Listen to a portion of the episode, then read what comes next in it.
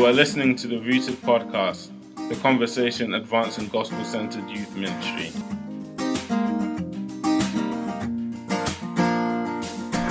So, I'm, my name is Dan Wilson, and I'm with uh, the Student Outreach. We're a 15 month old department of a 30 year old ministry called Harvest USA. Harvest USA, for uh, 35 years, has been helping sexually struggling people and their loved ones in Jesus' name. Started out as a ministry to the homosexuals in downtown Philly and has, is reached out to an evangelical uh, equipping ministry to help churches minister to people with sexual struggles, all kinds of stuff. And uh, so uh, last year, uh, or 15 months ago, I moved up from the Chattanooga regional office to Philadelphia uh, after being with Harvest for 10 years doing general harvest work to focus on students. And the way we're doing that is we want to equip people like you, parents, and anyone who's working with students 12 to 23 through college age, junior high, tween through, through college age, to help them disciple kids in Christ centered sexuality. So I'm excited to be a part of this ministry. I have um, three part time seminary students working with me, and we're trying to develop the tools that will fit in your gun so you can shoot it. Uh, you know, the truth gun. Is that okay? And that's not probably a politically correct uh, metaphor, but you know, I'm from Tennessee, so. Um, I grew up Southern Baptist and uh, am ordained, a PC, uh, ordained PCA guy now. Uh, I'm kind of a Greek geek, sort of a Bible theology nerd, but I'm an ecclesiology nut job. That means I'm passionate about the church, and I love being with you guys because you love some of God's unlovable people. I mean, junior, watching junior high kids eat is just such a, it takes a special person that can endure and even enjoy that. So uh, I'm glad to be with you guys. You encourage me. I want to share with you um, something that's brand new. Uh, two weeks ago, we launched the Student Outreach uh, website, and we're writing blogs for you for your, the parents in your ministry and for the students in your ministry. Later on, we'll be having videos, and then down the road, curriculum that you can, you know, stick it in your small groups or in your mentoring groups. Okay? I want to show you a video that we have on, on our website to give you a, a snapshot of what we do.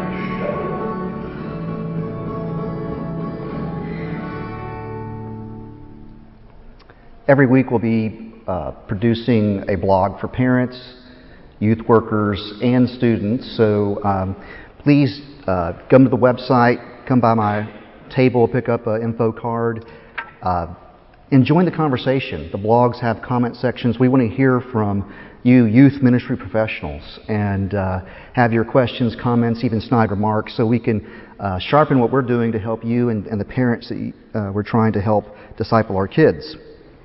Uh, and these are things you can share with, with social media. So if you find a snippet, uh, a blog that you think it will make your students think in a certain way, You know, it's there for you to use. All right, let's uh, let's jump in here. So you're at your favorite coffee shop with one of your students, and you're not alone.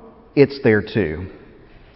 Or at least you strongly suspect it is. It was when you were their age. And the golden rule of ministry is to do and to say what you needed done and said when you were in their situation. You know the stats. You know the stresses and the insecurities that your students feel and that this particular student has. And yet it's so easy to ignore the elephant in the room, to ignore the elephant of sexual struggle. It's so uh, hard to talk about it, to go there, to even broach the subject.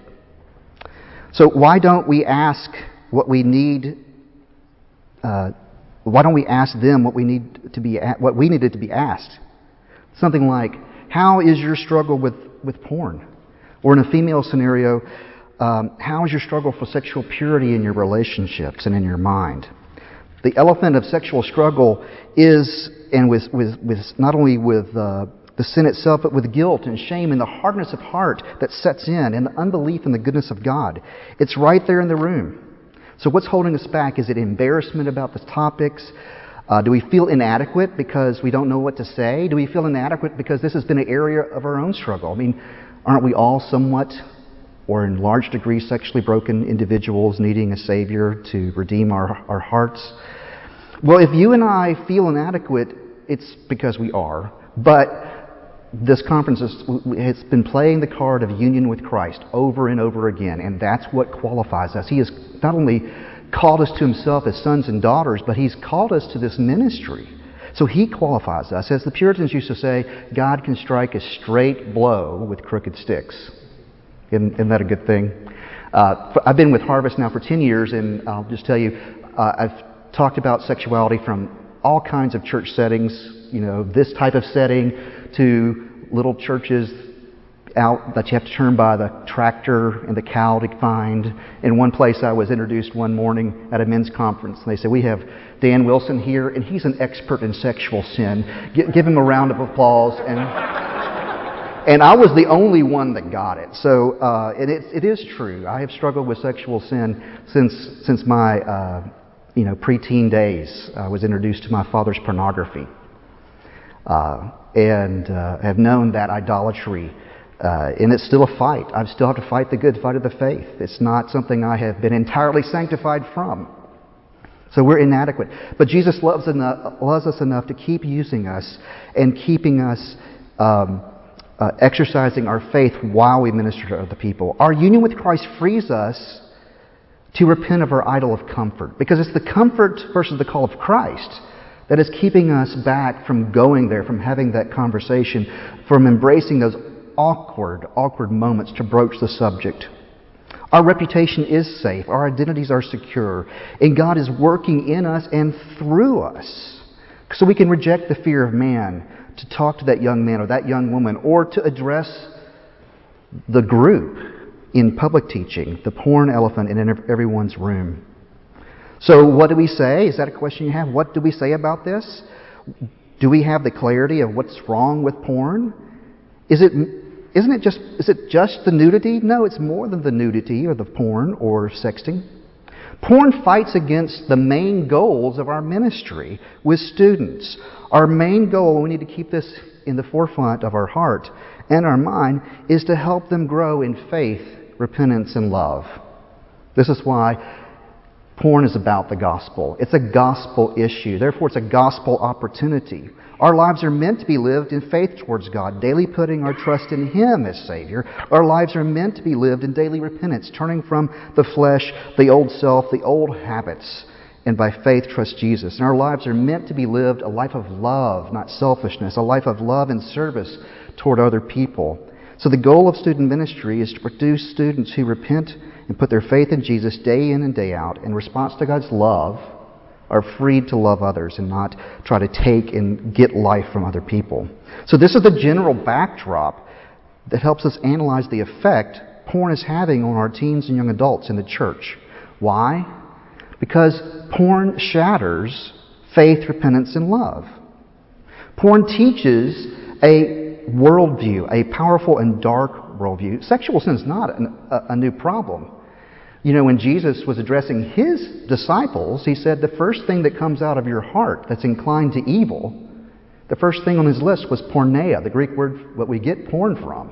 So his disciples, this was the first thing on their list because Jesus always was a very relevant teacher. Uh, so, but it's not new, but now lust is internet enabled.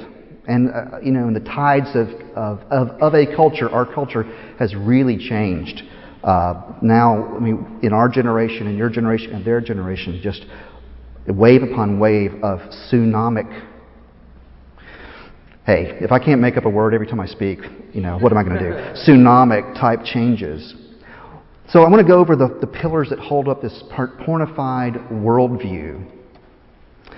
Porn presents a fake and false view of sex and relationships.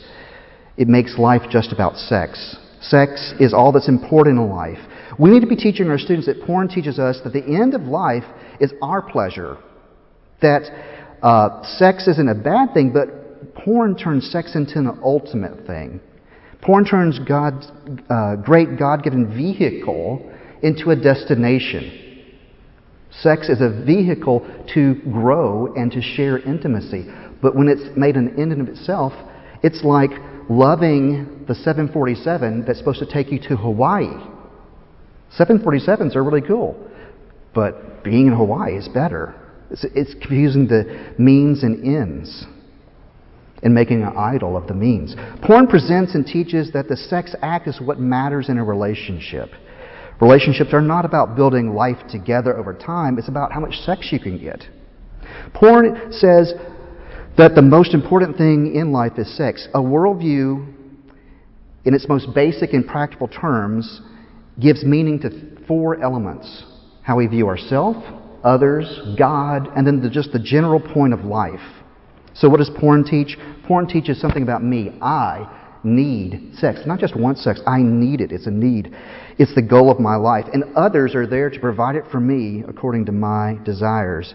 And then I can spiritualize and baptize God into my sexual uh, appetites and lifestyle. Why? God wants me happy. And I need to be sexually healthy to be happy because you can't be happy without being sexually active. Isn't that the mantra of our world? It's so easy to baptize that. Ap- apologetically, students are growing up thinking, oftentimes subtly, that sex is the be all and end all. And we want to expose this lie to them. That sex is actually not going to do this for them. It's not going to satisfy. It's an idol. And point them to, to true life and true satisfaction and true meaning in the knowledge and love of Jesus Christ. Another pillar that we need to be teaching our students is that porn disconnects sex from love and respect. It makes it just about me. Porn teaches a radical self centeredness, fits in with the radical individualism of our culture. We're consumers. We consume everything, including sexuality. We include sex is, is a commodity. So we consume it, and if we consume other people in the process, that's just it is what it is. So we need to teach students that this view of porn and sexuality is dehumanizing, it's inhumane, it's falling far from the glory of God. And it fall from the glory of being made in the image of God. Porn teaches that people exist for my needs and for your needs. And respect and true love will have to take a back seat to that. Apologetically, students are growing up thinking that life is all about them and that sex is just for their fun.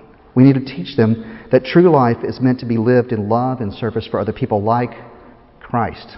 That's what Christ likeness is all about. Another pillar that we need to be teaching our students is that porn normalizes perversions. Isn't it heartbreaking to know that a seventh and eighth grade girl knows what a threesome is? Porn diminishes human dignity. It normalizes things like group sex, degrading acts, anger and sex and violence, homosexuality, bondage. It opens the door to an appetite to child pornography. Porn prevents, perverts manhood and womanhood. It teaches a fallen and raunchy view of manhood and womanhood, of what it is to be a real man, or what it is to be valued uh, and what sexual attitudes a desirable woman must have. Porn uh, pushes perversity to unheard levels in, in a, a rapid escalation. Uh, here's what many people don't realize is that porn can sink its, sink its teeth into us so quickly, and that once you look at one level of porn, then it, you're not satisfied until you look at more and more perverse images.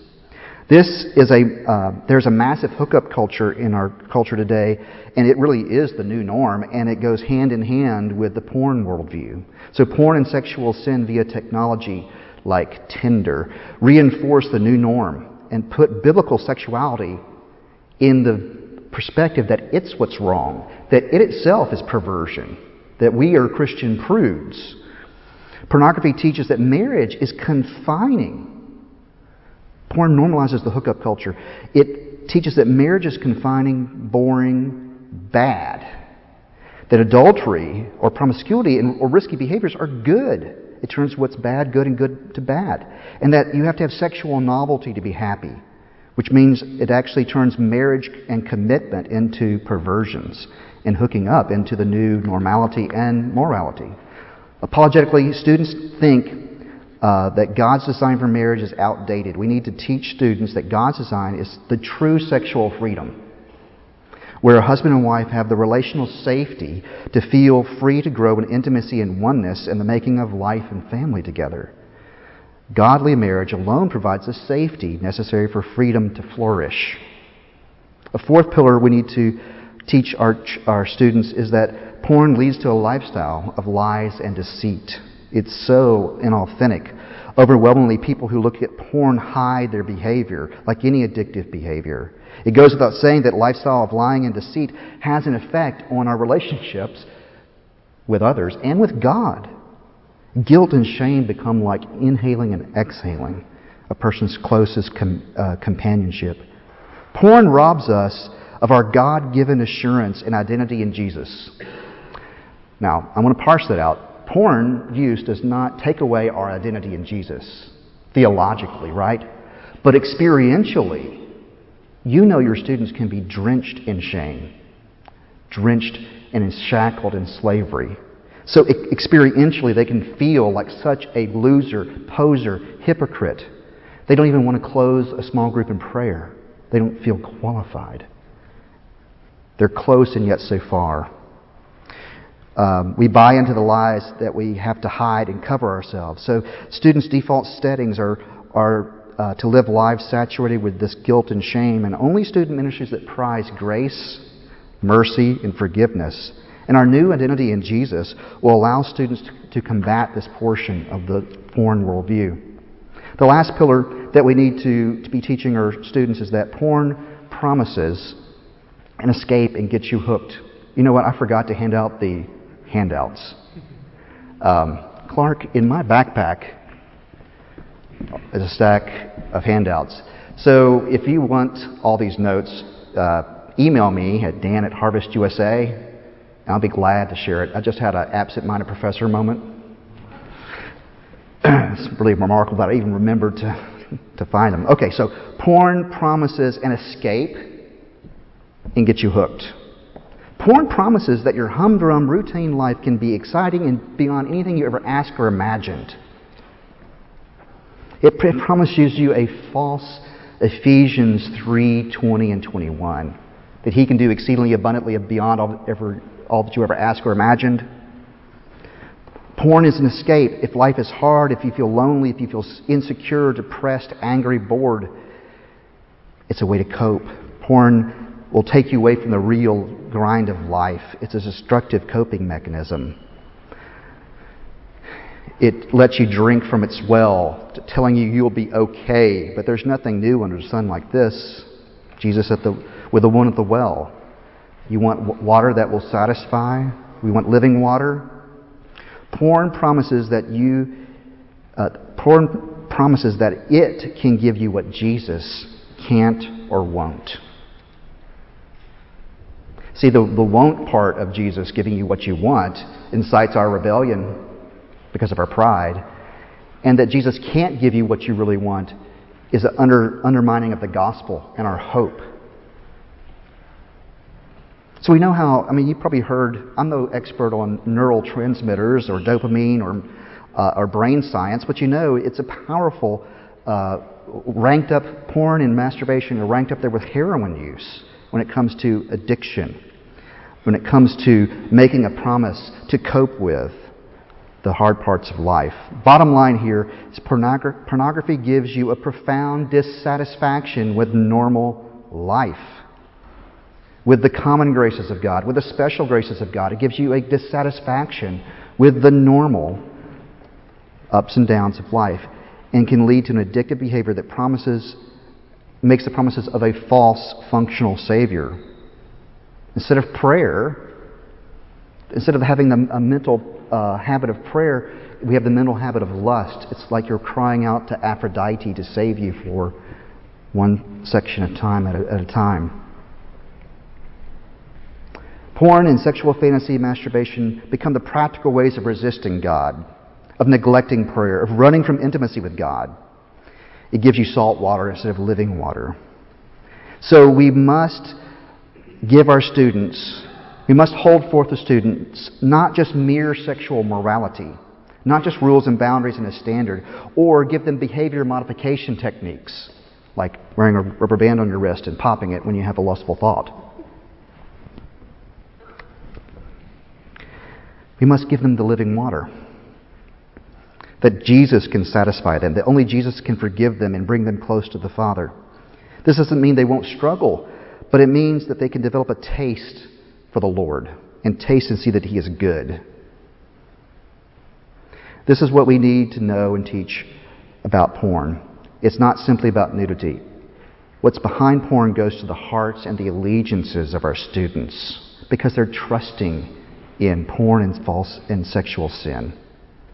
It promises companionship to the kid who feels lonely, even though it's just false intimacy. It promises excitement to the kid that's bored. It promises comfort to the kid who desperately wants to feel good. But it's robbing the place of Jesus and the church. This is what we need to be telling our students. It's not looking at harmless stuff, it's toxic to our life. And we need to start very young. We need to get ahead of the, the curve, in, I think, not only into the early junior high times, but even to the tweens. Now, we better get our parents on board with that, right? so uh, be good at being a consensus builder.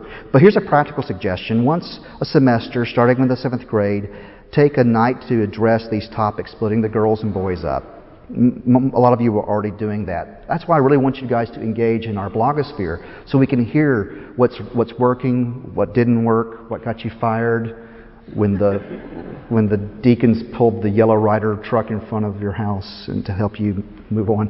No, we, we need to we need to be encouraging one another with what, what's helpful. So how, now, speaking of helpful, how do we help our students that are struggling? How do we engage them back in that coffee shop after they've made this initial disclosure to you? You know that pornography doesn't seem like it's a relational sin, but it is. And so it needs a, re- a relational remedy. It's false intimacy, and it takes the real intimacy of ministering to sinful people. Galatians 6 1 and 2 says, Brothers and sisters, when you detect and catch someone caught in a trespass, you who are spiritually mature must restore them in a spirit of meekness and gentleness you bear up their burdens, their heavy, oppressive burdens, and so fulfill the law of Christ.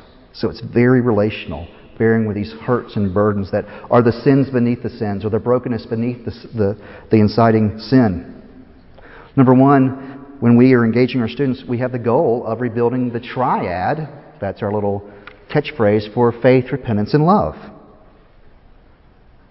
Teaching them that they need to trust God, not the porn, that porn hinders repentance, that porn radically turns love into an ugly monster, it turns it into lust.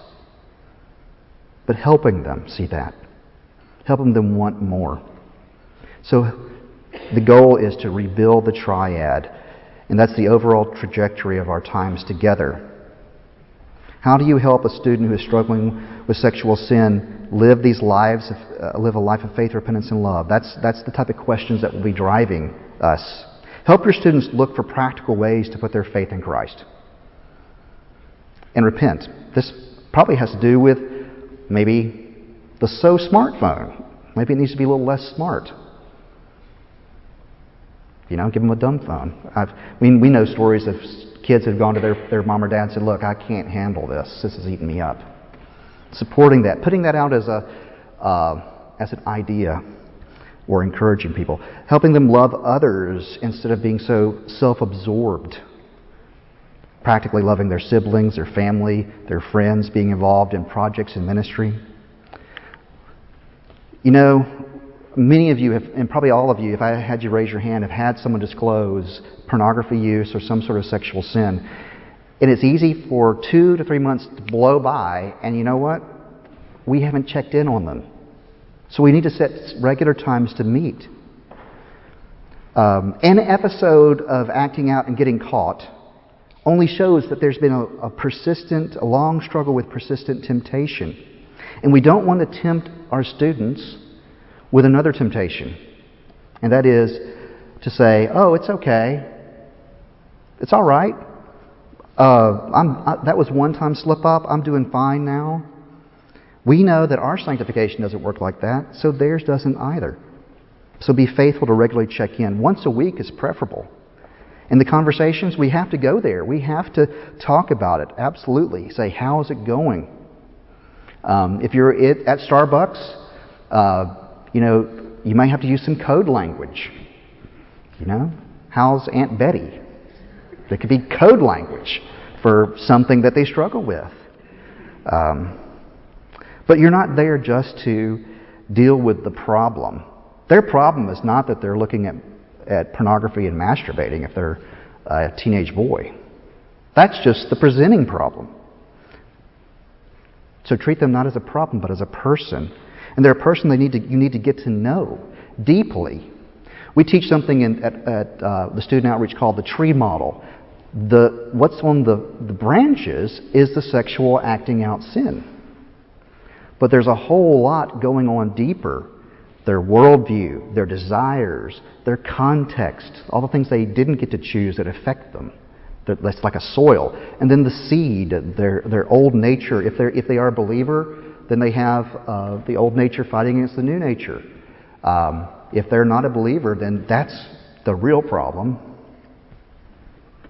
Set an offensive lineman. The idea here is that they can't do heart work while they're getting sacked every play of the game. Meaning, if, if they haven't dealt with devices, if they haven't dealt with. Uh, the offensive lineman is anybody or anything that can block access to sin.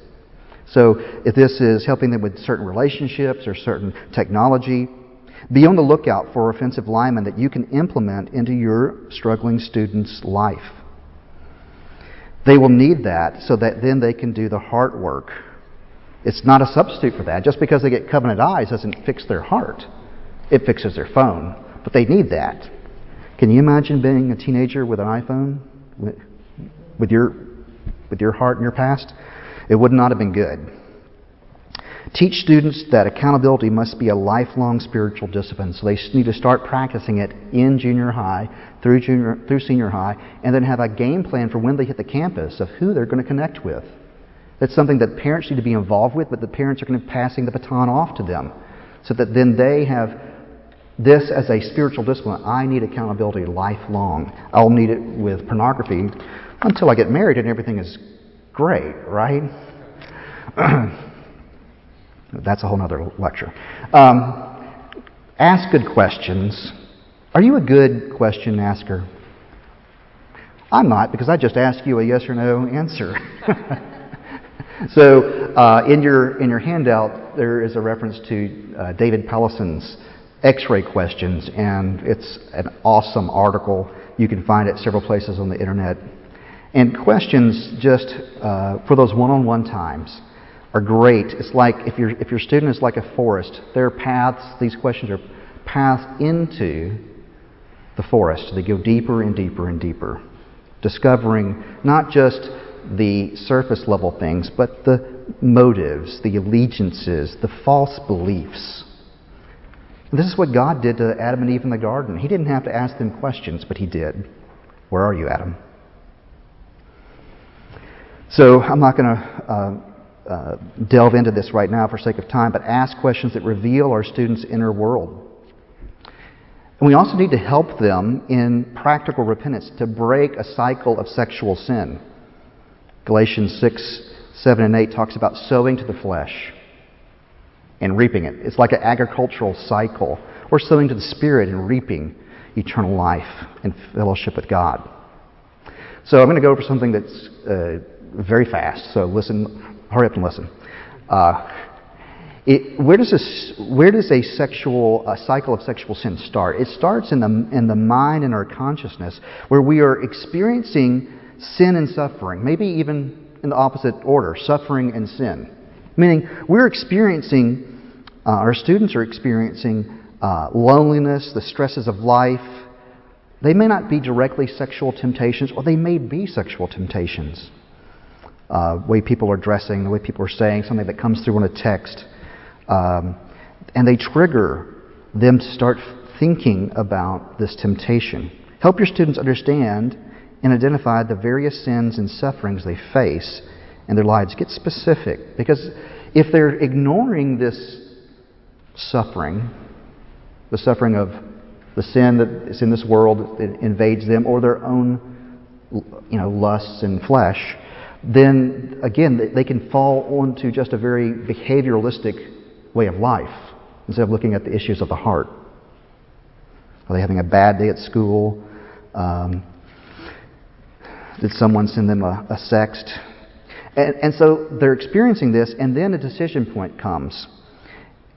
And this is, it's like a tunnel vision of where they're going to turn to to deal with this temptation, this, this, this uh, sense of suffering, this sense of lack. Um, the temptation is saying, I can save you, at least for 15 minute chunks of your life. I can save you. I can take care of your, your need.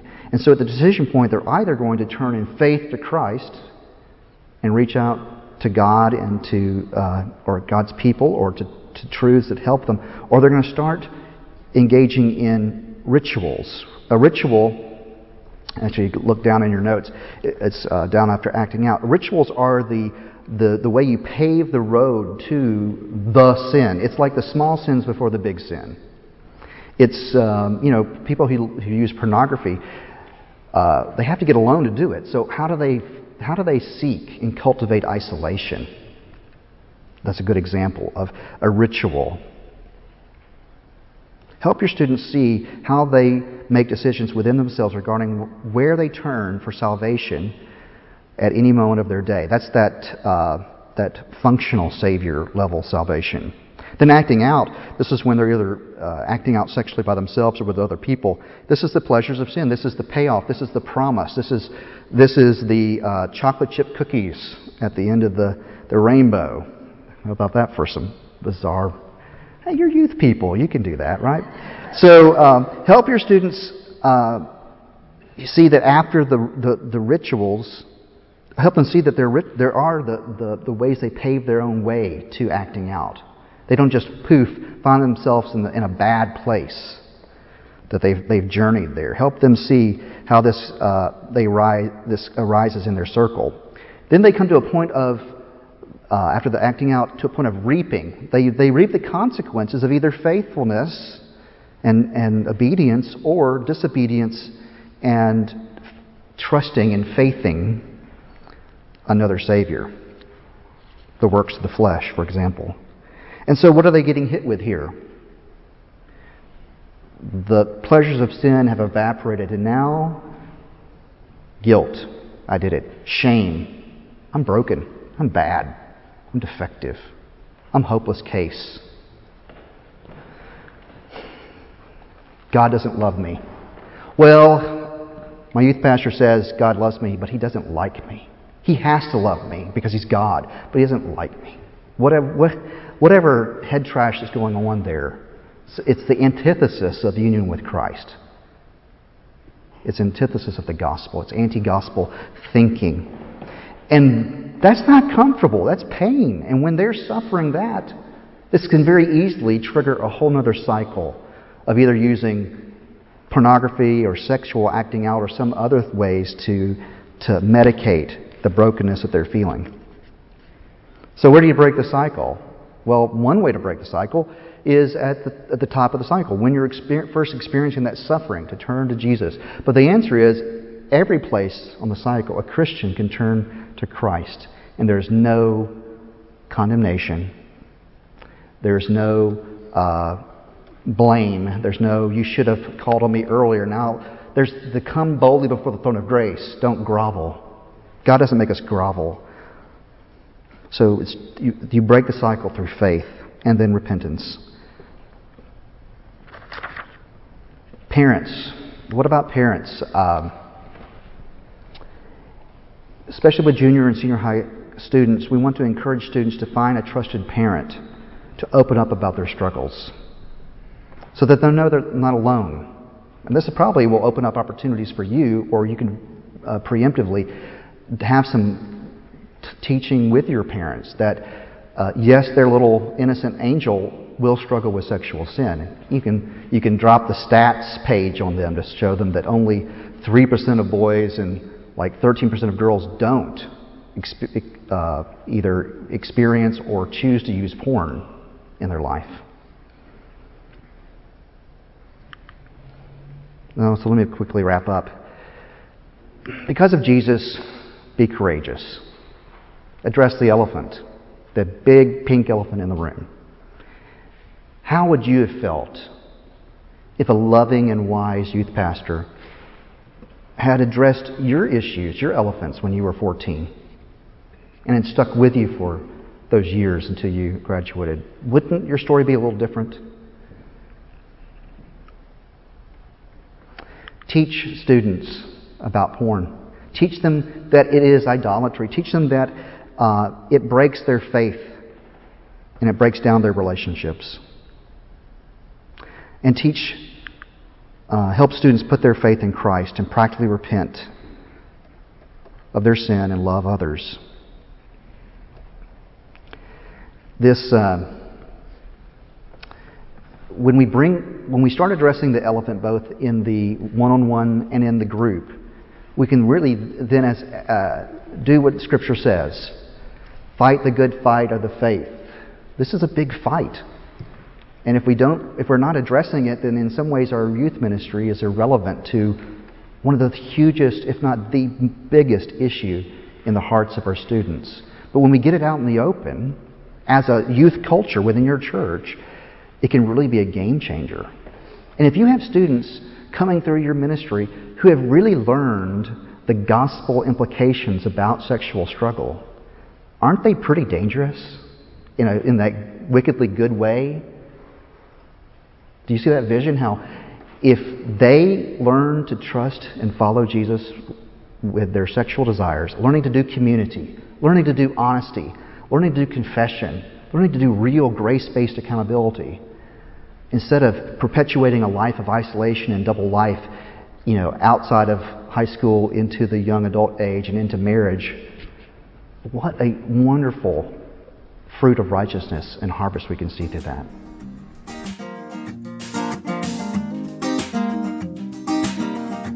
To learn more about Gospel Centered Youth Ministry, please visit our website at www.rootedministry.com. Music has been provided by High Street Hymns. You can access their music at www.highstreethymns.com. Alleluia, Alleluia.